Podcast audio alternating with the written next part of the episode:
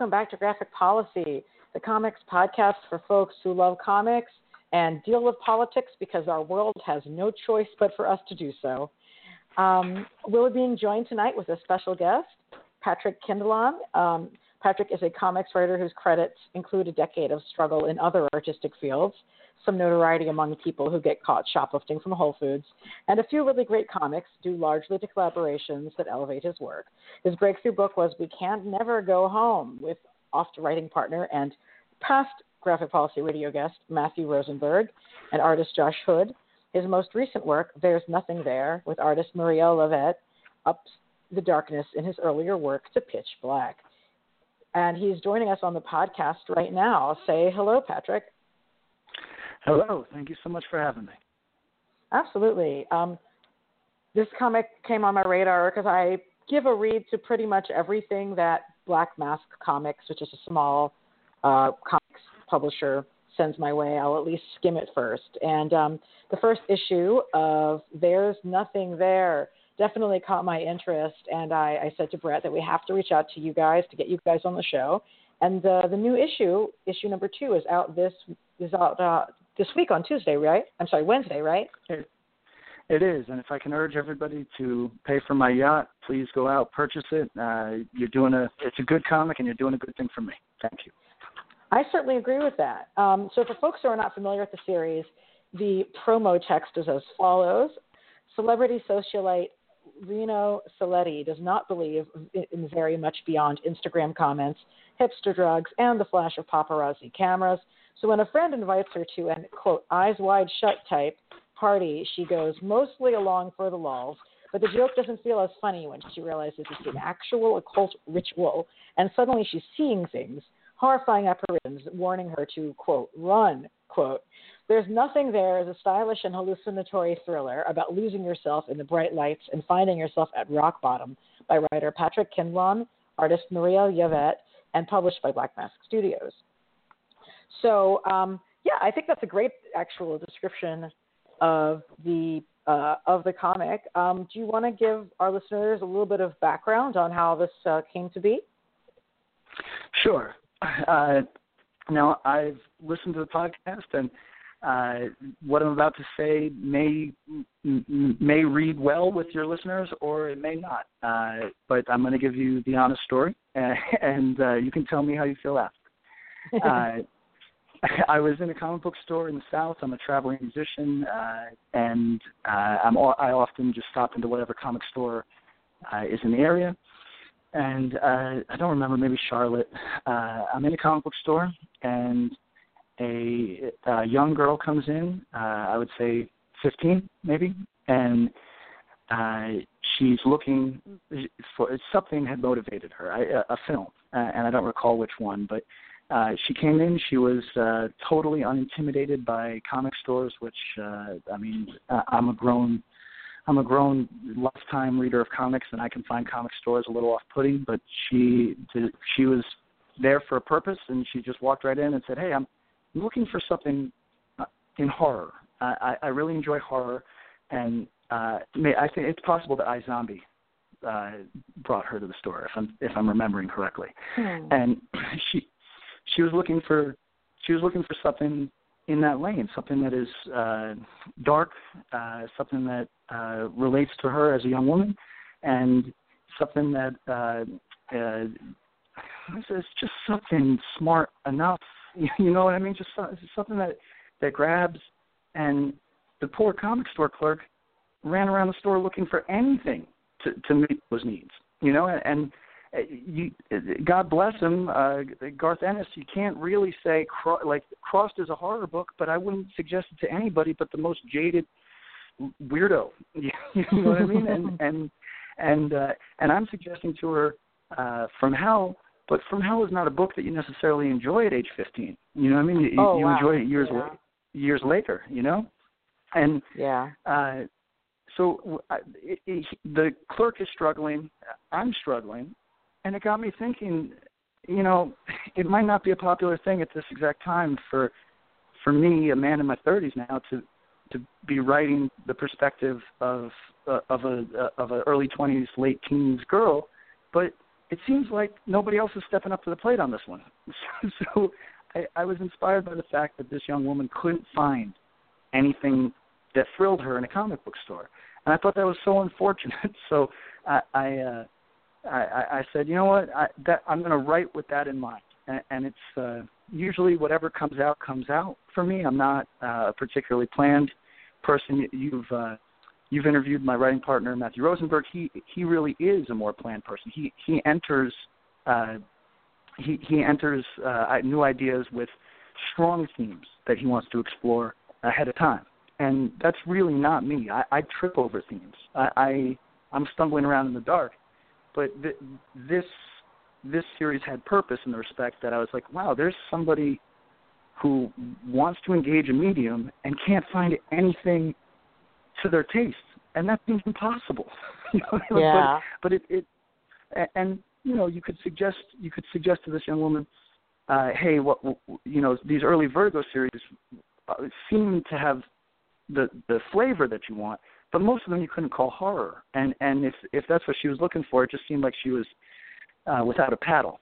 And mm. uh, hmm. so that's that was the origin of, of There's Nothing There, which was, man, you know, at the time I was living with a friend who, uh, super super smart woman going for her PhD, and her guilty pleasure was those CW shows like Pretty Little Liars and and and those programs that are actually too complex for me if I'm going to be honest. Like like they're they're uh, they're all over the place, uh, and watching this hyper intelligent person connect with what I thought was kind of like if not lowbrow then at least uh, uh, you know, I, I I think of it as popcorn, pure popcorn, right? And mm-hmm. and uh, and but watching the way that she connected with it, in the respect that it was r- really relevant to her life, in that it depicted people that she identified with and could relate to, but was also far enough away from her life that she didn't have to think about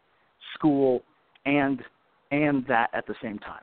And, and uh, it, it really, I don't know, it just motivated me and like I said, it's uh, at this exact moment, people really want stories told by people who have that lived experience. And I, I honestly can't say that I've ever been a wealthy, wealthy 19 year old girl. You know what I mean? Well, I can't say I've ever been wealthy to start. So, so, uh, so I understand that that's what people are looking for right now. But without seeing it on the shelves, I said, you know what? Uh, I'll give it a go. and and that's the origin of that book. And and uh, my collaborator on this, Maria, I have been an admirer of her work for a minute. She she does a lot of Spanish language stuff that is, you know, if if our book together is a hard R rating, her stuff is an NC-17, no question. And mm.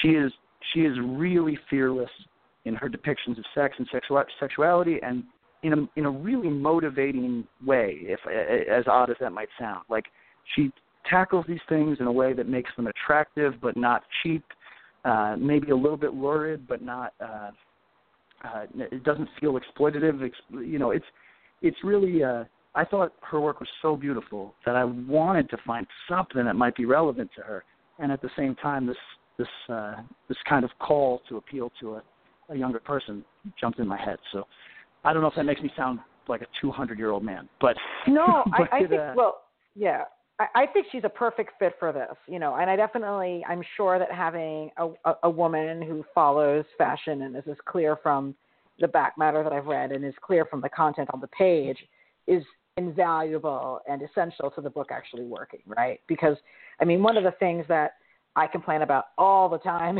in comics are how terribly misguided a lot of comic artists who are predominantly straight men are at drawing clothes that have anything to fashion or have anything to do with what normal people wear.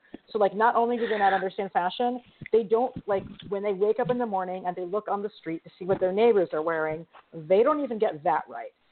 Meanwhile, well, Maria is totally nailing it on all of those fronts. Um, and I think that yeah, like this is just a great collaboration from the two of you guys.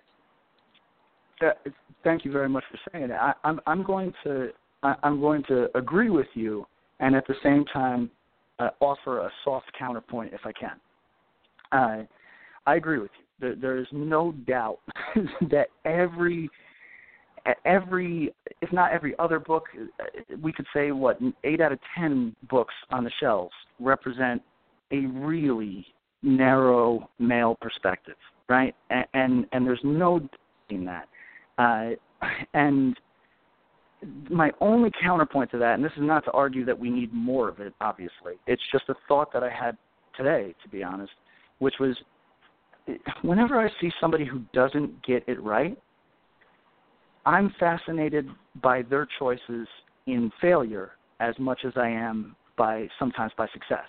Mm. And this is and this is coming from uh, this is admittedly coming from somebody who does not need any further representation. So just let's just let's just acknowledge that straight away, right? Like it, it is uh, if somebody gets it wrong, uh, it doesn't phase me the way that it might the way that it might phase somebody who was really hoping for an accurate representation uh, of any type and doesn't mm. get it.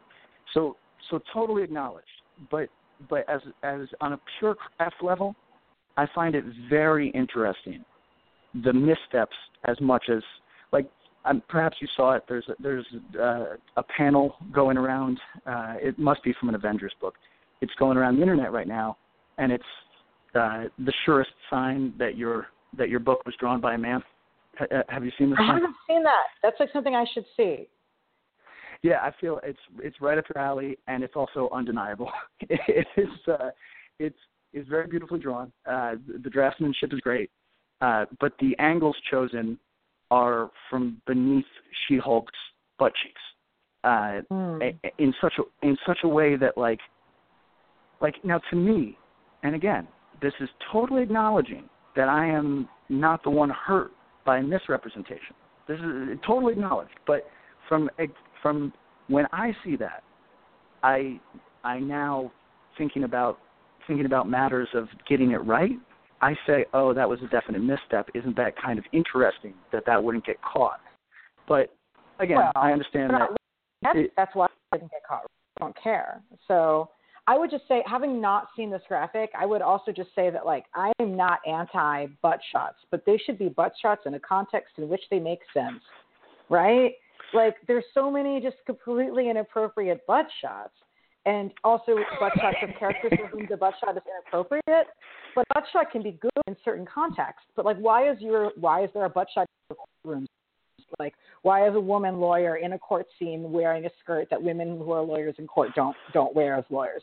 You know, or like, why is a why is a 15 year old being objectified in this graphic? You know, why is somebody who's crying over the death of a child? Why is their butt hanging out, etc. In a different context in the story, the butt shot could be completely reasonable. And I mean, so it's really a question of context, right? Like, well, and just ubiquitousness, like, you know, like, like wh- why is this happening in this scene?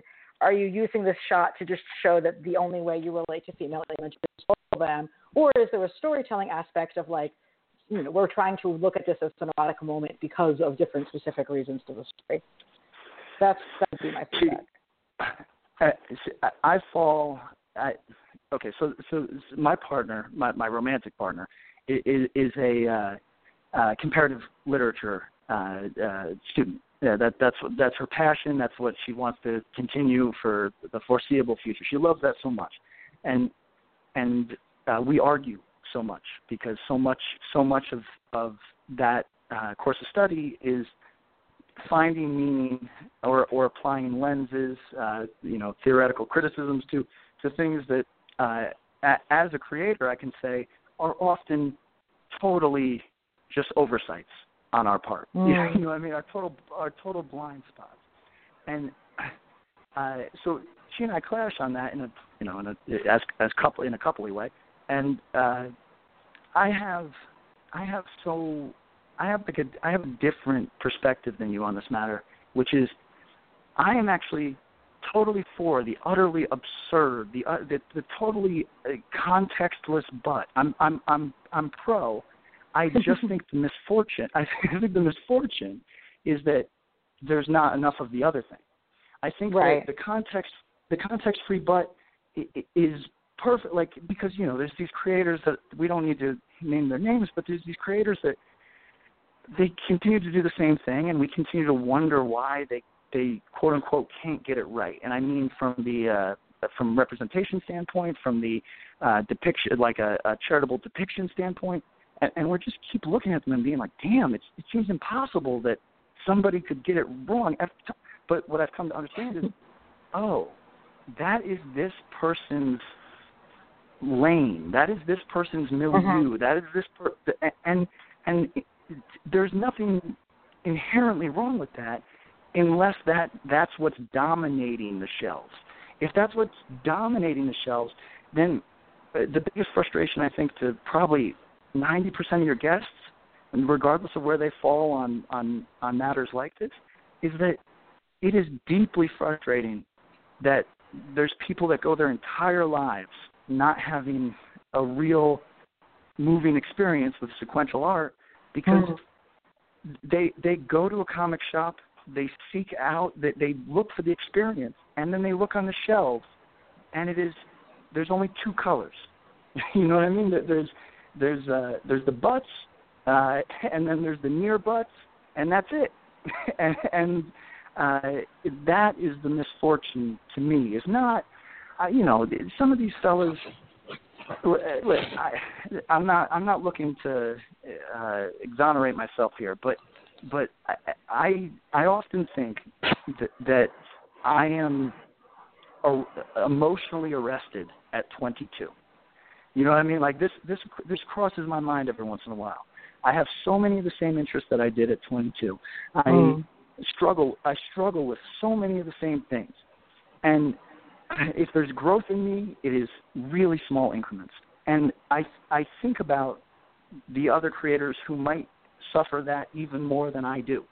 you know, like they might be at a halt. Like you and I can talk off air about guys who don't seem to have made an inch of of narrative progress, emotional progress. It, it, it, their work is arrested development, and, and and to me that is fascinating and also totally sad when it is 75% of the market. so, so yeah, that, that totally. is my that's my perspective on that. Yeah, I mean, I think one of the things that's good about what you're bringing to the shelves is exactly what you described about going into the store, right? Is you didn't see a book that fit that niche yet, so you did it. I mean, I think one of the reasons why this comic worked for me, and you know, granted, I'm not I, I'm not 19 either, so I can't speak to that, right? But um, right. you're not looking like it would be so easy and maybe I'm reading this differently than you're writing it, but it would be so easy for your protagonist, Reno, to just be a mockery who you're looking down on, but you're not doing that at all. You're writing her as a flawed character who's interesting and funny and says stuff that's dumb sometimes, but that's not because she's dumb, it's because the whole world's dumb. You know, she says oh, stuff. It, yeah. It sounds like it sounds like you got exactly what I was shooting for, which is the the, the tightrope walk of the thing, which is that yeah that, that that's a ridiculous that is a ridiculous world and these you know these these characters are in some ways totally laughable but if i was doing my job at all they also seem like human beings yeah. and it, it, you just paid me the highest compliment because that's that that's the anxiety that i had is and you know matt Pizzolo, who you might know at black mask when i pitched this idea to him he said his first response was nah, there's nothing clever about picking on the rich you know what I mean? Like you, you you've got to you've got to have an angle to to make it relevant satire to to make it uh, uh, cutting in some sort of way. And I I said, hold on, you didn't let me finish. She's not bad. There's nothing. This is just this is like so many women that I know. She just happens to be wealthy and and there's a whole set of problems and a whole set of uh, kind of uh, uh, myopic worldview that comes with wealth but this is not to ridicule. you know what I mean? Like mm-hmm. not to take an easy, not to take an easy. If if the joke, if there's a joke on the people, on the characters in this book, it, it, it's also uh, fi- it's firing back at the audience at the same time. You, you know, what I mean, it's firing, the reader is also uh, taking shrapnel uh, on the joke, and, and I think that mm-hmm. that's, uh, and you know, not not to spoil anything, but what's fascinating is to me a, a, a, on a craft level is that by the end of this series, I feel like like my anxiety is is that I have done Reno a disservice, done the lead a disservice, because I, towards the end, the Celia character really re- really seems to be more more than just the voice of reason, seems to have uh, you know usurped uh, Reno's lead in some sort of way, because I maybe my family as a writer, like I felt like I was in dangerous territory of being too condescending, and and, and I, I that's you really thank you so much for that compliment because not not it seems bizarre that I would say I'm punching down at wealthy socialites because certainly right, but certainly it wouldn't not. be the wealth that would be punching down on, right? It would be the youthfulness and the femaleness that would be getting punched down on, and yeah, I don't sense that. And I it was certainly something I was on the I was on the lookout for in reading it, um, but it's just not it's just not um, something facts, that I felt when I read it. Yeah, yeah, That's exactly. Uh, yeah, I, I enjoyed yeah. I enjoyed like moments that she has with her friend who's a fashion designer, um, and sort of like the fact that that character has her own voice and spunk as well. Um, and yeah, like you know, Reno is funny and she says things that are funny. So she's not just subject of humor; she's also a source of humor because she's funny. That she says things that are funny as well, which I think is partially why that works for me. Thank you. Uh, and let's also, I, I think, to your point, let's let's address like like an even larger elephant in that room, which is that as a man in my 30s, if I was writing a if I was writing a 19 uh, year old girl character and taking shots occasionally, that might even be passable. But robbing her of her agency at any point would be unacceptable. you know what I mean? Mm-hmm. Uh, and that's the part that I'd be curious because I'm I'm really, to be frank with you, I, I, I've been a musician my adult life. I'm available to criticism at all times because it just comes at all times. So when you finish the series, you can let me know if I failed in my task of, of uh, uh, you know, I, I won't take it personal, but I, I I think Maria and I nailed it because I got to say Maria is is a good is, is a good uh, check on on, on mm-hmm. my my potentially idiot behavior. you know what I mean? And because because she'll ask, she'll say, uh, you know, is, is uh, am I reading this depiction right? You know what I mean? Is this is this how is this how we wanted to go? And I'll and I'll reflect. I'll and I'll say, you know, because the other issue, uh, maybe this is elephant in the room number three, is uh, is sexuality. The sexuality of a 19 year old girl and me writing as a 30 year old. That there's there's some elements there that are uh, uh, potential pitfalls, mm-hmm. and and uh, that that uh, you can tell me at the end if I navigated those those waters. Uh, uh, I'm sure because you know we got a we got a really nice write up. Um, I, I think it was from Teen Vogue uh, about uh, you know kind kind of a, a, a an LGBT uh, uh, angle to the book, but mm-hmm. that's that's only um, it's only half intentional. It, it, it's uh, it, you know later in the series, Reno has straight sex in a way that I think my, some readers might an issue with. You know, they, they might quibble mm-hmm. with it, and uh, I I think that between Maria and I, we depicted it in in the most appropriate the, the, I think we captured the moment of, of, of somebody that is that, that is in a very strange space in their life. But I also expect, you know, may, maybe some people won't feel that way. so, so uh, please do let me know. Uh, mm-hmm. I'm not, you know, like I say, I'm not particularly. The, the, the, I, I think that uh, some of these fellows out there that uh, uh, get really sensitive about, like, I, maybe you saw this. I'm gonna I'm gonna tangent out for a second. Uh, mm-hmm. It seemed like co- comic book creators were some of the last people to get Twitter, and and as a result, they really struggled for the first.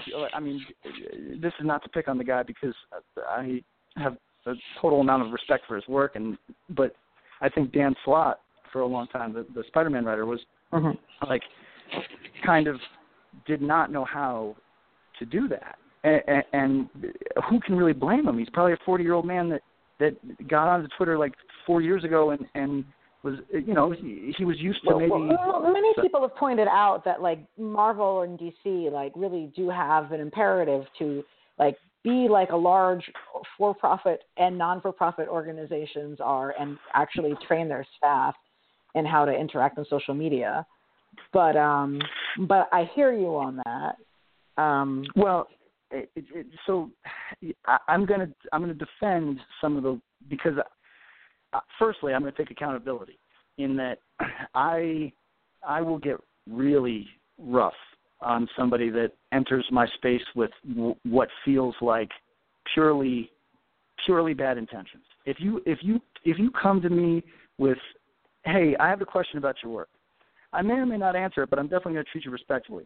If you come mm-hmm. into my space with, uh, with with open hostility and seemingly uh, like an immutable agenda, something that you are convinced you are like, uh, so this is not me. This is please don't misunderstand me. This is not me attacking you, but I, I listened to to the graphic policy uh, episode regarding uh, Secret Empire, and I was really fascinated by by all your takes on it. Not because I thought you were all necessarily wrong about anything, but because I I really felt like uh, Nick it's Nick Spencer, yeah.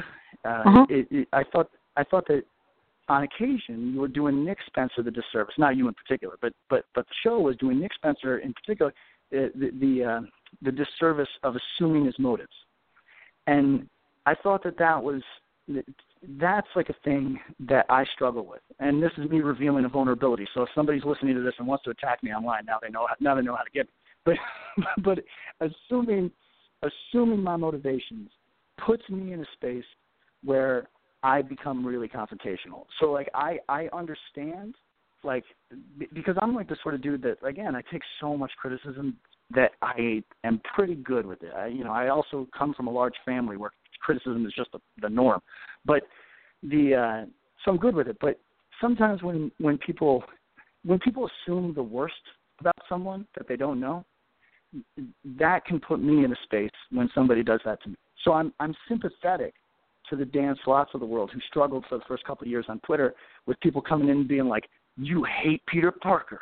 You know, I mean, this well, is this is that's this very is your different. liberal. That's very well, different. See, see, it, it it is and it isn't, and and and let me let me explain if I can. Um, now, we have a tendency to look at politics uh, and, particularly politics as uh, practical politics as they relate to uh, the way that somebody's going to have to go through their life. And we see, for reasons that are totally valid, we say, hey, we can't compare that to this other thing. But we perception is reality in so many ways. And for some people, I'm not suggesting this is a healthy way to go through life, but for but for some people, the way that they identify with characters, the way that they identify with with uh, uh, themes, the way that they identify their connection to literature in and again, this is we're talking about we're talking about corporate comics, so I understand that people don't want to give it literature. I, I get that, but like those people that come in and with that the same intensity that you see somebody attack uh, somebody for a political belief, when they come with that same intensity, it can it can feel. And I, again, I'm not suggesting for a second. Please don't misunderstand me. I'm not suggesting that uh, writing Nick Spencer or questioning Nick Spencer for uh, Secret Empire coming out at a time uh, that seems uh, perhaps politically uh, uh, a total misstep uh, or, or ill-timed. I think that that's a, a conversation worth having. I really do.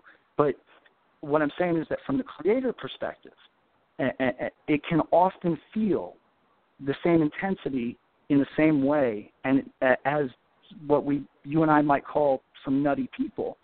And what that does is it creates white noise and makes mm-hmm. people's guard go up. Like it, it, you know, like right. Okay, like, yeah, so they, yeah, they they can't tell the difference. And I definitely heard this from other folks in the industry, like that they are so used to having guys complaining about they don't like that Ben Reilly is Peter Parker that they can't hear the difference between I don't like Ben Reilly as Peter Parker versus you are presenting trans panic as an actual immediate safety to trans women. Like they can't hear that difference because they've learned to dismiss the Ben Reilly Spider Man as like background bullshit noise. I mean, and like I get where that's coming from, but we ha- they have to move past that, and we're giving them plenty of opportunity to do so now. But and and I think they're getting better. I really do. I, and maybe you don't experience that on a on a one to one, but but but I'm seeing it more broadly. It's just that I, think that what you just said is perfectly valid. The, the the other thing that we're not addressing is that somebody who might have that same perspective that you just that you just voiced, which is a totally valid criticism that we can talk about and and, if the creator chooses to, he can engage and say, "Hey, okay, let me explain myself," or, or whatever. Those are those are valid. But at the same moment that you are presenting that that critique, somebody is also offering that same critique while using ad hominem attacks on on the creator. So yeah, it sucks. Just, well, eh, eh, but uh, what I'm saying is that like I, I think ultimately we're saying the same thing, which is that this is an unfortunate thing that people need to work past. But eh, as I just got to say, like, if if I open my inbox and 250 people were calling me a Nazi, which I got to jump in on this. A lot of the Marvel staff, when they heard that, they, they you know, the, the, there's not that you.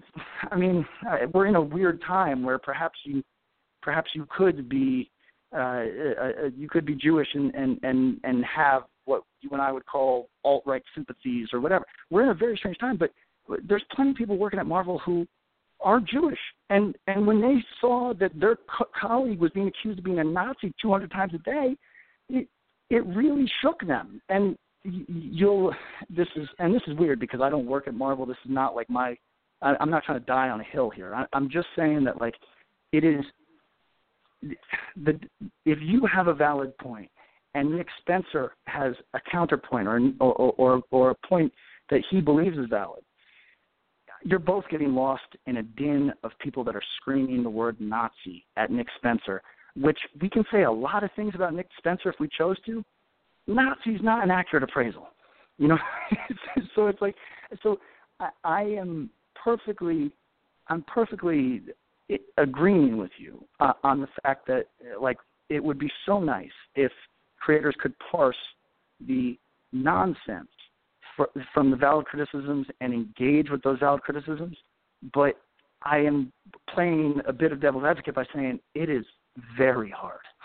well, you know, but the thing is, we're subject to this. We're we're subject to this as well in other aspects of our work. I mean, the amount of insane stuff that I receive from Nazis, generally oh. speaking, um, on social media, as well as like anti-immigrant folks. You know, like trying to call through the amount of online hate that I get versus, you know, people responding to things that are, uh, you know, valid feedback or raising things that maybe I should consider or think about differently. Like it's something that I that I I deal with as well um, and that's, that's part of point. the labor of our work you know i mean and and i don't have a corporation like backing me up to to like look out but, for any but, of those interests in those ways. Do, do you ever shut down though? Because i i i guess what i'm trying to say is i wouldn't blame you for a second if you did. You know, if if i if i were you and i opened my inbox and somebody was spitting vitriolic misogyny at me for for just expressing an opinion on uh, on my radio program uh, I I probably just shut down. I'd be like, okay, listen here, you uh, sob, you blah blah blah, and, and then I would say, you know, you're muted. Uh, go scream into the void. Uh, like, and and it would be like I'm saying that. I guess what I'm ultimately saying is I might not be built for the discourse right now because mm. when people scream at when people scream at me, like I, I have a childish response that is not corporate, that is that is not professional, and and through the other lens, through through through your vantage, like and your experience, is not constructive. you know what I mean? Like like you would say, hey, I don't have a corporation, I'm not beholden to that, but you're a passionate person about the things about the things that you, you care about in this medium, and you want the conversation to be constructive. And I might lack both professionalism and and the ability to be constructive when somebody comes at me with a certain angle that I feel is unfair. And, and I, so I guess I'm just projecting right now, but but I I feel some of the Dan Slotts of the world when they just go dark, or or, or when they say, or when they have to make a joke out of everything.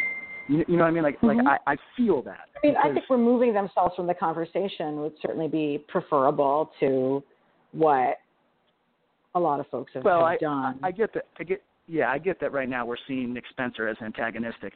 Uh, I, I get that, but in, in defense of him, a guy that I've never met and have read three of his books, uh, he, he, he obviously feels passionate. And if I could point out something that I don't, uh, maybe you guys even mentioned it on the podcast. He is a classical.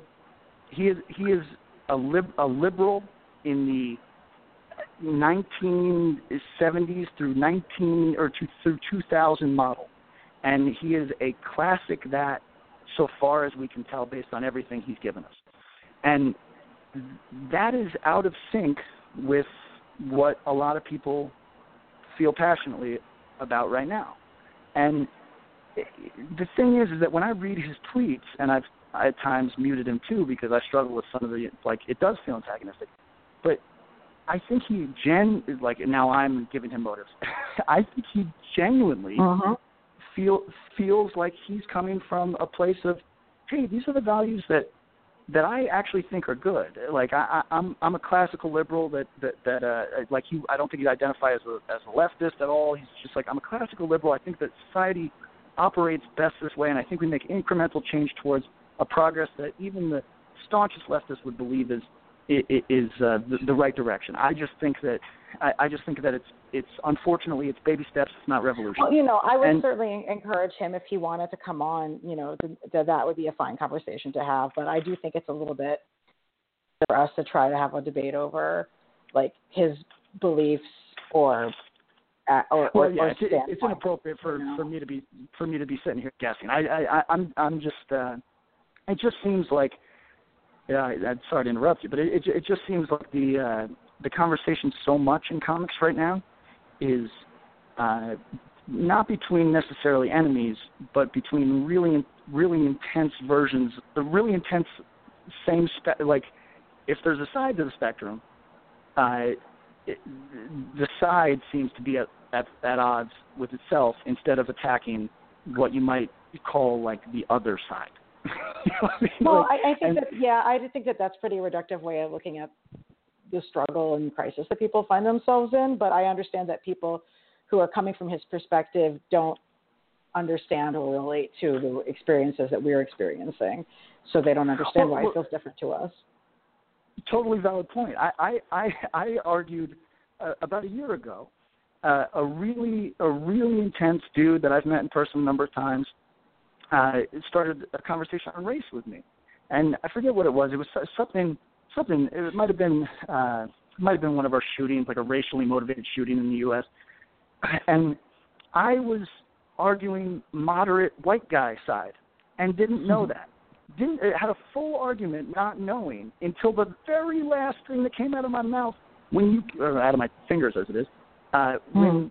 when you when you catch yourself proving the other person's point. when, when, when you say, "Oh, oh, I'm able to ask you to, to be more patient because I'm not in any danger at all." yeah. Oh. Right.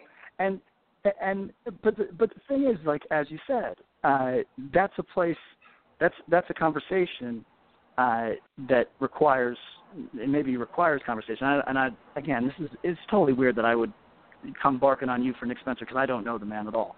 But but I just it, but but it, it got me thinking when I listened to that podcast. I was thinking, you know, uh, Nick, so far as I can tell, Mr. Spencer, because I don't know him, so far as I can tell, is like ninety percent of the people that I've met in corporate comics, who are well intentioned, who are what we would have considered great allies ten years ago, and but at the moment it's just like maybe they feel a little bit out of sync. you know what I mean? And and I, so I'm inclined to defend them because I can see that perspective. But you raise a very good point. I can see that perspective because I likewise am not I'm not on the chopping block in the way that sometimes people of color are, or women, or, or trans people.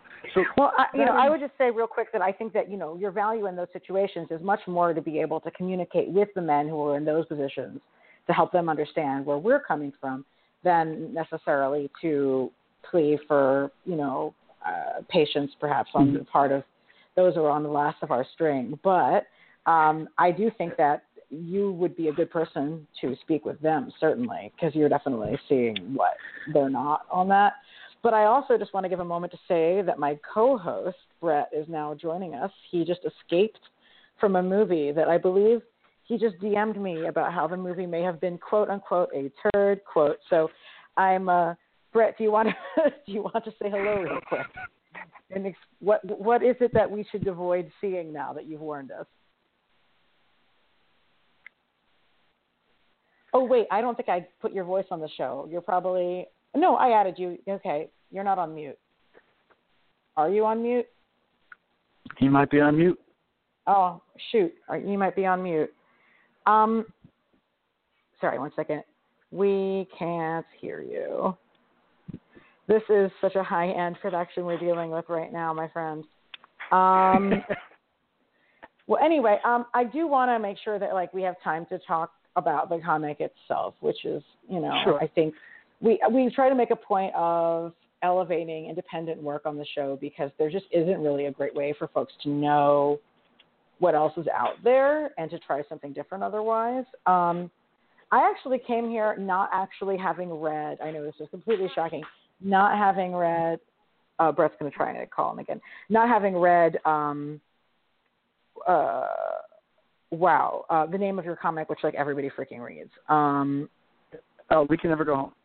Thank you. We can never go home, in spite of the fact that I'm completely obsessed with Four Kids Walk Into a Bank. I just haven't had a chance to read We Can Never Go Home. Um, so I really did just pick this up. Okay, we're gonna let Brett in. Um, Brett, are you Brett? You're there. Brett, this works. Yes. Brett is Now here. works? Yes. Ed, Brett, is, Brett has definitely been a big champion of We Can Never Go Home. By the way, I would just say that. But Brett, what was this amazing movie that you've just escaped Oh, God. from? The new Transformers, which was two hours Oh, and course. 45 minutes of life sucking. I, Brett. I saw it for free and I still want my money back. Oh man, everyone is dumber as a result of this cultural product. Is that is I- that a takeaway? Yeah, I think that you will- gives it too high a praise.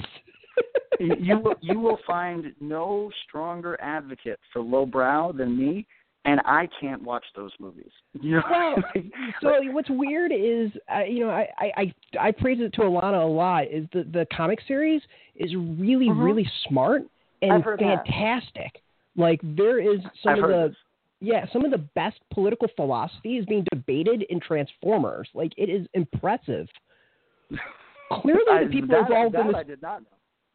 Well, so yeah, so there's I forgot how many years ago. It was like uh, five years ago. Lana would tell you when I started going off the Transformers like craze. Yeah. There's a there's two comics, and the entire comic is just uh, Optimus and Megatron basically debating back and forth about their philosophies and um, the difference between terrorism and revolutionary.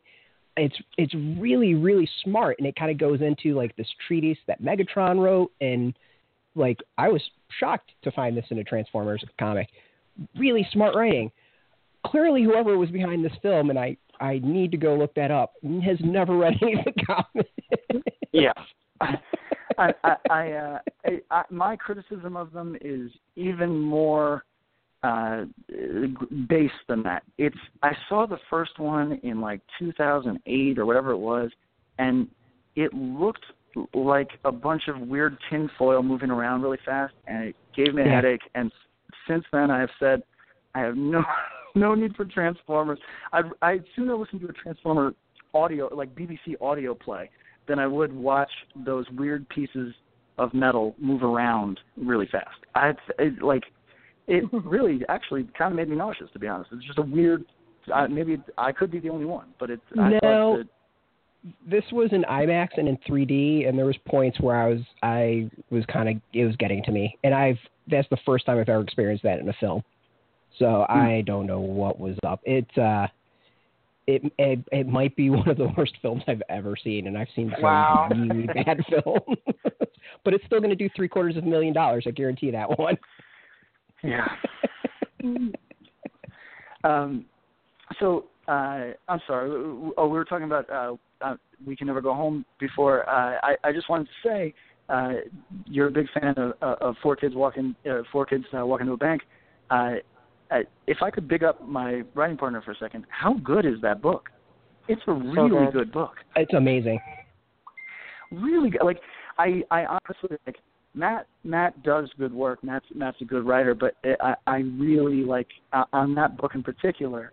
I think being able to fully do your voice is such a benefit, and obviously Tyler is is killing it, like making that a reality. But it is. Uh, I really felt like, damn, this first issue. I was like, this is a wildly impressive first issue that I hope gets some eyes on it because uh, I don't see how you couldn't come back. That's me big upping my partner, but I also definitely actually feel that. like I actually think it's a great book because I can be critical of the books of his that I don't think are killing it, and that book is killing it. Yeah, well, I mean, the the great on on that series is it really feels um, like people you know. Like these these were kids Yeah. I knew in in school, um, and something I loved. And and we can never go home. I kind of got that vibe a little bit too. Like there was something about you know the the two main characters that were really relatable. Um, with with Madison and Duncan and and you know their their types and kind of how they interacted and all that like is that you know working together working with Matt uh, on that series you know how much is that his voice your voice like what was I, it a combination I give, I give that I give that all to him as uh, because th- those characters. I, I don't know if he discussed this on, on, on the show when he was on. Uh, th- that is his lived experience insofar as as the not science not science fiction elements, not crime elements, but the the the, uh, the actual human to human. And pardon me, my upstate New York accent comes out when I attempt to say he's human. Uh, the uh, uh, that that that exchange, that that uh, the, that personal exchange between um, somebody who doesn't get it and and and and this kind of force of nature uh, uh, other character i- i- is that the that the that the person who doesn't get it has romantic inclinations it. That is Matt's lived experience. He he has a really maybe he could talk to you about it sometimes. He he has he has like a somewhat tragic experience in his past, and I don't mean kind of uh, I, I'm not paint. I hope I'm not painting him out as unre, uh, unrequited love guy. It's not like that. It's it's uh, it's he had a romantic partner that uh, he thought he could help in the way that that children or or, or or misinformed people believe that they can help other people, and, and uh, that's and and it took a long time for him to realize like oh I'm I'm not equipped to do this, and I've also been pres- presumptive, I've been presumptuous in thinking that I could, or that this person wanted that, or that I have a right to just kind of impart it, and uh, that's why that feels so like the core of that book. Because uh, when I when I describe it to people, I say you could call it light superhero or you could call it light science fiction or whatever. But but what it's about is these two human beings, and I I give that entirely to Matt because my role on that book was much more on the practical level of, hey, is this stupid? Yes, Hmm. Matt, that's stupid. Don't do that. Do it the other way. Hey, is this stupid? People Uh, that. No, that's so. So that sort of really that that character to character, I give every ounce of that to Matt. So so when people praise that book, they, in my experience, they are praising a. Uh, you can't call it romantic. I don't know. I don't know what to call that. A, a, layered, uh, more complex than what we typically see in five issue series. Uh, that relationship is from Matt's learned life and from his experience, and, and I think he uh, he transcribed that really, really well. How did you actually get into creating comics So, uh, I, I'm a musician, and Matt and and his partner, uh, uh, his uh, business partner, but also uh, his his romantic partner of over a decade. They, they ran a re- Claire's. They, they ran a, a, a record label together, and uh, Matt and Claire approached me and said, "Would you like to do a, a record?" And we started talking about it, uh, and we never ended up doing a record together we ended up starting a 10 year career in comic books. So, so, uh, and, and it was, it was one day. I actually, I have a terrible memory, but I remember exactly where I was. Uh, Matt called me up and said, "Hey, I know this is your interest too. Uh, I know that this is what you're trying to get done, but you and I are both not taking steps individually to get it done. Do you want to make sure that we are constantly handing the other person the baton to to to, to make sure that the other person is always running?" And I and I said, "Yeah, let's do that. Let, let's see if we can't cut the ten year, um, like kind of paying your dues let's see if we can't shave a couple years off of that. you know what I mean? Like, because we're both getting older. So, so like, we're starting late by comparison to a lot of our peers. We know guys who started aggressively uh, pursuing their career in comics at age 22. You know what mm-hmm. I mean? Mm-hmm. And, and Matt and I were six years older than that. We were like already to be 30 year olds basically. and and uh, and so uh, that is how that started. It just came from a uh, hey, if if if we're always working, uh, we are always motivating the other person to work as well. You want to do it? And I said, yeah, absolutely, let's do that. Um, so uh, that's that's how it started, and uh, we have a ton of work that just exists in the ether right now that is just all like to me fascinating. I, I'm a process guy. I don't care. Like this is a this is not the thing to say to any potential publisher listening right now, but my interest in art is process, and I I like I like fumbling. I I like errors because it's just fascinating to me. and uh, Matt and I have a body of work that has never seen the daylight because it is uh, it, it is uh, all process stuff and uh, that is uh, you know, and and now Matt has like really like uh, you know like the the Marvel readers are connecting with a lot of his work, and uh, it is it's kind of like one of those really nice things when a plan you know when Hannibal from the A team says I love when a plan comes together. it's a bit like that what is it like? What part of the process do you enjoy? Like I, I helped put together one comic and it was a really interesting experience. But for you, what's something that you you particularly like about it? So, uh, as a musician, I like the stuff that other people don't like, which is I like the problem solving element. I like that it is hmm. always a different, uh, always a different hassle. Uh, because I, I have, I'm a ter- I'm, I've been singing since I was a kid, and I have a terrible voice and the the only the only way like I can only reproduce two notes. So for me to try to to, to create kind of challenging, interesting music with you know maybe maybe a third of the, uh, uh, of what people have is frustrating at times, but like really like a life affirming uh, uh, kind of uh, problem solving and, and uh, exercise, and that's how I feel about comics. Uh, for me, uh, issue five, or, or in, in so for example, there's nothing there. Uh, this volume concludes with issue five, and I wrote it not too long ago, and it came in a wave of pure mania, so which is totally odd for me. That's not how I write, and it was so interesting from a problem-solving slash process slash uh, uh, kind of just craft experience that, oh, I'm going to see the results of this incredibly strange, like writing like you know like eight pages at a time. you know, like just like like my brain functioning on the uh, I've been I must have been mainlining yerba mate or something because I, I was moving super fast and that and that I cannot wait to see on paper. That is the joy of comics right there. That is because if I messed up, like the, by the end of that book, by the end of that series, there are so many threads to tie together. It's basically my favorite type of story where everybody at the end, maybe I watched Cannonball Run too many times as a kid. Everybody is going to the same place.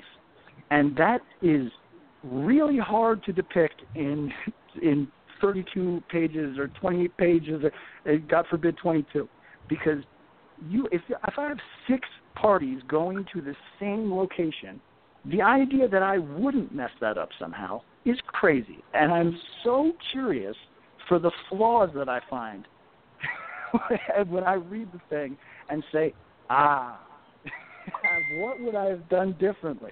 That is like, you know, and not everybody. Some people feel really bad if they create bad work, but uh, I, I'm confident it's not bad work. I, I, and with that confidence, it's kind of like, oh, I'm going to see every place. I'm going to I'm going to see every wart. I'm going to see, and and that is that's really interesting to me.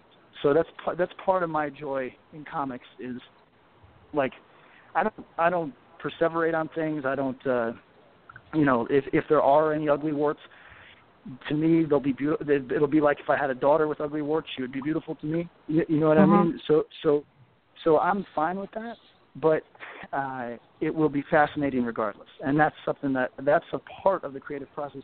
I've put out maybe 40 records and some of them have songs that would bleach your hair. They're so bad, and and that and that is that is fascinating to me years later to be like, where was my head at? That's so interesting. Or the times that I hit it out of the park and had no idea at the time that I was doing something to follow. Like that is that stuff that you and uh, sorry, Brett, you missed like a, a spirited uh, Nick Spencer talk uh, which yeah, it's probably for the better. which, I to, which, which I have to apologize apologize for. But uh, that's that's kind of another space that I was I was interested in in the in the podcast in the radio shows uh, uh, take on Nick Spencer is for me personally. I have been on stage two years after writing a song, and I'm performing a song, and it'll get to the bridge, and I will realize what that song is about for the first time. Hmm. And that is super that's like to me one of the most edifying human experiences that I have. And I in comics you can trip over that as well. and and I I really love that part. Like where oh I didn't know. Like I, I thought I knew what this was about, or I was just expressing myself in the broadest way possible, where I was just whatever was coming into my mind, I was pushing out to the world because the, you know like I'm a I'm a little baby artist that needs to needs to constantly be pushing you know you know what I mean? Like and and then you find out oh oh what was it? The lens that I didn't even know I had two years ago. There it is you know that is so cool sorry, sorry the, if I just uh, lectured on I'm sorry if no, I went long on that. it's interesting. It's so, an interesting uh, comparison. Yeah. Yeah, with with you creating music and and also comics. So t- two questions on that. Is one the creation process like how does it differ? How is it similar to you? And the other would be is for interacting with fans and how they consume each different media like how do you see that as the as a creator? Uh, well I, I would say music I, I actually I'm going to spoil some back matter for a future issue here I think because I, I, I reflected on this recently where music uh, music prepared me for collaboration in, in a way that maybe some maybe some comic creators struggle with. You know, you know, like I, uh, I uh, having to manage so many different personalities with even though we have a shared uh, there's a shared thrust to a band's work, people have different sensibilities. You know, like everybody brings an individual sensibility to a thing, and making that work is a word that people sometimes don't like. It's a matter of compromise. You, you know what I mean? It's like what what serves the work, what is going to make the work the best, and managing different sensibilities to make the work the best I- instead of your part the best is like the, the the struggle of young bands, and then when they dial that in, they become good bands. And I, I think that that's what fascinated that part of collaboration continues to fascinate me, and I think prepared me fairly well for comics. I, it, that part I'm I'm pretty all right at.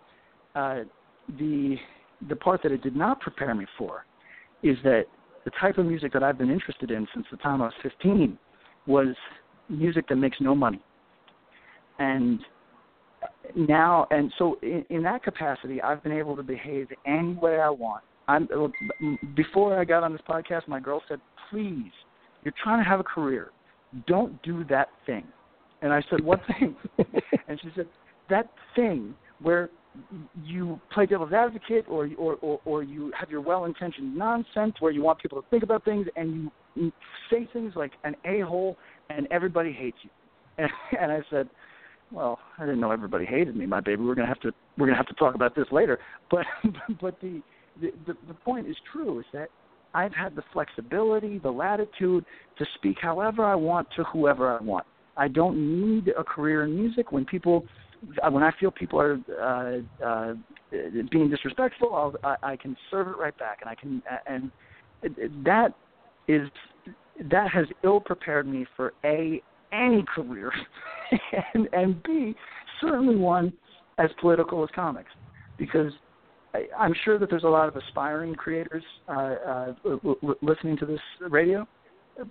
I've never experienced sort of corporate or, or, or career politics, and I worked in marketing. I, I, I've had plenty of straight jobs, and I've never seen politics like comics. Uh, and I, I don't mean the politics that you guys address on on the show. I mean, you know, office politics, uh, like that. I've mm-hmm. never seen it like that, and I was totally totally ill prepared because I, as a musician, I'll, I, like listen, I know that I know that this is not the lane that you guys occupy, and I respect that. As a musician, I'll straight up just offer to fight somebody. You know what I mean? I'll, I'll say, okay, man. You know what I mean? I'll see you on the street. You know what I mean? But as a as a professional, you can't do that. so, and that has been that has been honestly the biggest struggle in my professional life because uh, the comics part is such a joy. I I I goddamn love I love it. I I got some new pages from from the next Black Mask series uh, that we'll announce probably maybe in October, and uh, I just got some new pages and and I was it, it, thrilled in the same way that I was the first time that that happened. I, I, I that part, and I'm getting better at writing. That part is just so fun. And but the part that I really fail at, and I and I struggle with, and I take full accountability for, no excuses, is the sort of networking, the the the the peer to peer, uh, the that stuff. I was I was not built for for, or I didn't have the background. It might be so. I'm not trying to just prescribe that I have no future because I am built a certain way, but I do not have th- that background to help me, and and that is that is a comic book thing that I that so it it has prepared me in some ways and also has uh, maladapted me in some ways. Well, it's, it's a it's a good way to kind of wrap things begin to wrap things up. Uh, I guess the one final question would be, out of out of working in comics and and really coming out you know, as an outsider into it, what is like the biggest lesson that you've learned, and what advice would you give to other people who want to get into it? Purely practical matter: create short work until you're good. Mm. Uh, that, that, that is the most nuts and bolts thing that I could ever give anybody. But it, because I, I'm sure you guys encounter this, people with really big ambitions, uh, and those are beautiful, and I support them. They're not the thing to do out the gate. And I, and honestly, I say this only as a craftsperson, not a successful comic creator, because you know I. I, I make I make a pittance. you know, I'm, I, I I'm not a successful comic book creator, but in, in the respect that I think my work is is becoming very successful in, in on an art level. I I honestly create three page stories, tell a page and three stories. That's the most nuts and bolts practical matter I could I could assign. And then the other practical matter that I think is ugly and I hate it and it makes me resentful and I want to scream at the heavens is be a social person. Mm. Interact interact with your interact with your peers in a respectful way. Uh, be interested in their work in a genuine way that doesn't make them suspect you. Uh, you know what I mean? Uh, uh, support each other as much as possible. And these are things that I can assure any aspiring creator are important because I have failed to do them completely, and I feel that I, I am somewhat behind where I should be because of that. Something I take full accountability for. So, uh, create and that you work. actually wrote about you actually wrote about that some in the back matter of one of your first comics. I thought that was a really interesting essay. Yeah, I, I, I'm I definitely glad one of the more helpful back matters. Yeah, like definitely one of the more helpful back matters I've seen in the comics. So so praise praise for having done that. Yeah. Well, it's, it's something in comics that kind of frustrates me is uh, and, and it might frustrate you on a different level, right? Like because you guys have a lens that you apply to comics that you are interested in in the in the uh, the responsibility of comics, something that you and I should talk about in a different context sometime. But but the responsibility and the politics.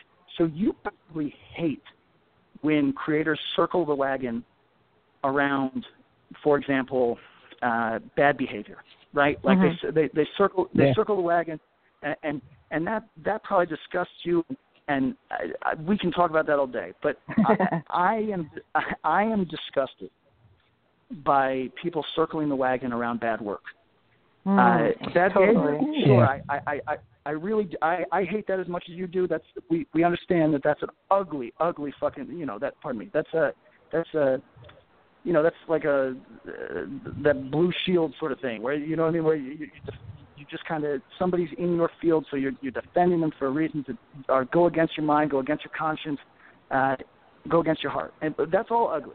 But when people just like when people circle the wagons around bad work, there's something that just I'm so rankled by that, and uh, I don't think we should be out here tearing each other down. But so okay, Look, I'm, I know you guys want to wrap up, and I apologize for for just jabbing, jabbing, jabbing. But uh, how do you guys feel about these these comic book gossip sites? Oh God. I mean, we hate. Well, I I shouldn't say we. There's one shall not I- be named. yeah, the site that shall not be named not is fucked up, and people shouldn't give them interviews. And every now and then, smart people write for them, and it breaks my heart. Okay, so I have a different perspective. I see everything that is gross and ugly about any sort of gossip site. However, I I also see it as a sign of a healthy industry, and, and if and when those sites go away, we are going to think about that in a way. We're going to say, oh, like the fact that literary li- okay, liter, literary criticism comes best from other writers. That's a thing that we've seen time and time again. It used to be that you could be a no, that novelists. I mean, they still do, but but it, much more of a phenomenon. Particularly in the '70s, you could just look. It was novelists of note uh, critiquing other novelists in magazines of the day, uh, Yeah. giving their reviews Some of the best their work. shit. Definitely. Yeah. And, and that, to me, the fact that we can't do that is a sign of an unhealthy art. It, it, I oh, don't well, think that's we're in a good. certainly not my complaint about it. I am, I'm more than fine with people writing behind people's backs about why X, Y, and Z's art is a failure, especially when there aren't enough critical analysis in the in the websites that get all the specials from the pr- from the from the big publishers. You know, um, Oh, yeah. That's, There's that's no definitely an issue. No, no, no that's not yeah that's coming. not my that's not my critique of the of, of the, the site at all but i also generally don't find that there's a whole lot of critical analysis around things like why a certain work is bad as art or bad as a social document um, in those places necessarily either but you know there are sites that are doing great stuff like ours thank you very much um, but but anyway, I do want to thank you again for coming on and, uh, and and for joining us on this because, like I said, you know we've both really enjoyed the work here. Um, I definitely got to get Maria on sometime to talk about the art because the visuals on "There's Nothing There" are fantastic. Um, Yeah, and can uh, you let can you let our listeners so- know where the best place to find you on the internet is? Uh, you can reach me at my name on Twitter. Uh, it's also my email at Gmail. It's just Patrick Kindlon. That's K I N D L O N. Uh, you can reach Maria at her Twitter handle, which I believe has an underscore. So I'm I apologize. I'm I'm not going to say it to mess it up because I don't know where the underscore goes. Um, but uh, you can reach uh, you can reach either of us there. We're we're, we're happy to engage with uh, most conversations, and, and really you should get Maria on because a secret about her is that her English is definitely better than mine. So, so because I because I, I think there's so much talent coming out of Europe right now, like that is not maybe getting recognized by the by the Belgians and and the French and and Yeah. uh, like like there's some beautiful like you know like Croatian artists. Uh, there's some great uh, Spanish artists, and they're not you know they have names there, but they're not breaking through in a way that I think they should. And I so I aspire to work with them, and I was so glad Maria did. But I was concerned. Oh, I wonder. I wonder. English is not her first language. I wonder how. And she she speaks it better than I do. So you could definitely, oh, I know. definitely People pin are so down. humble about that. People are so humble about, oh, my English isn't good. Usually means like I speak English extremely well. So yeah, no, I know people can feel self-conscious about that. When I say my Spanish is Um, but, terrible, uh, it really is, and people don't believe me, but they humor me. But but yeah. I, Cool. I'd like to thank you both. Uh, Thank you both for having me on. I apologize. I, I tend to be long-winded, and if I talked over anybody, then then that's my bad. I, I it's a it's a as I mature as a human being, I'm I'm doing my best. but thank you so much. Absolutely. No, Thank you for joining appreciate us it. Dan. Thank you. I hope to speak soon. Yeah, Likewise. definitely. So before we wrap, um, just to let folks know what's up next on Wednesday, that is the 21st of June, I'm hosting the next Pop Politics Chat Twitter conversation, which is a tweet chat at uh, 9 p.m. Eastern. Um, that will be about Wonder Woman, specifically the movie. I'm being joined by Cher from Sci-Fi Girls, web, uh, from the Syfy Network's Blastr uh, website. She runs the women's page, which is freaking awesome. Um, and she started a really cool fundraiser actually coming out of the Wonder Woman movie, which we'll hear more about and uh, is one of the reasons why I wanted to invite her on. Also joined by Caitlin Rosberg from um, the AV, Onion AV Club, who's really done some fantastic writing about women and comics and geek culture and representation. And then an Anita Jackson, who works for a feminist organization called Moms Rising that is like a really interesting organization that does online and offline activism um, that supports working families and low income families and moms and folks who support moms. and um, and uh, so the three of them will be joining me for a chat on Twitter on Wednesday about the movie. You can look at hashtag pop politics chat on Twitter to find out more about that. Um, and we'll be tweeting out another link to it as well. But basically, we want to have fans and activists come on Twitter, have a discussion about the significance of the movie and what activists can learn from it, uh, as well as ways that people who support social change can use the movie to further our causes. um, because I think that there's a lot of untapped power that we can have coming out of the movie. And there already are fans doing cool things with the movie in their activism, and we'll tell you more about that at the time. So that's Wednesday, hashtag Pop Politics Chat. And if you miss it, you can always join in the conversation later.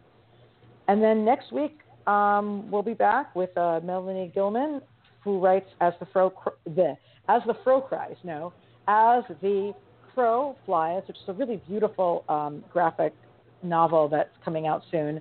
And they also write the awesome Steven Universe comic. And Brett, what what's new at Graphic Policy other than a panning review of Transformers the movie? I'm expecting multiples of those. Uh, we've got a, a, new a, new contributor who's already has uh, two awesome pieces up. The first one was uh, a really interesting take on, on Cars 3 that folks should go check out. Uh, you might laugh at it, but uh, he has a, a wonderful take uh, that actually gets me to want to see the film, and I've never seen a Cars film in my life. Uh, and another a little about the recent uh, recent uh, baseball game between the Democrats and the Republicans that uh, is a, a rather interesting reflective piece as well. Uh, and we've got more people showing up too. Plus, uh, this week we'll have coverage of Awesome Con. I believe we should have some Heroes Con coming up, and our, our usual like reviews, interviews, and all that fun stuff. So, uh, folks, check that out every single day at graphicpolicy.com because there's always something new. And uh, if you don't want to go and check a website all the time, you can follow us at uh, Graphic Policy on Twitter and Facebook and Tumblr and YouTube, and pretty much if it exists, there's a Graphic Policy on there. We keep it nice and consistent.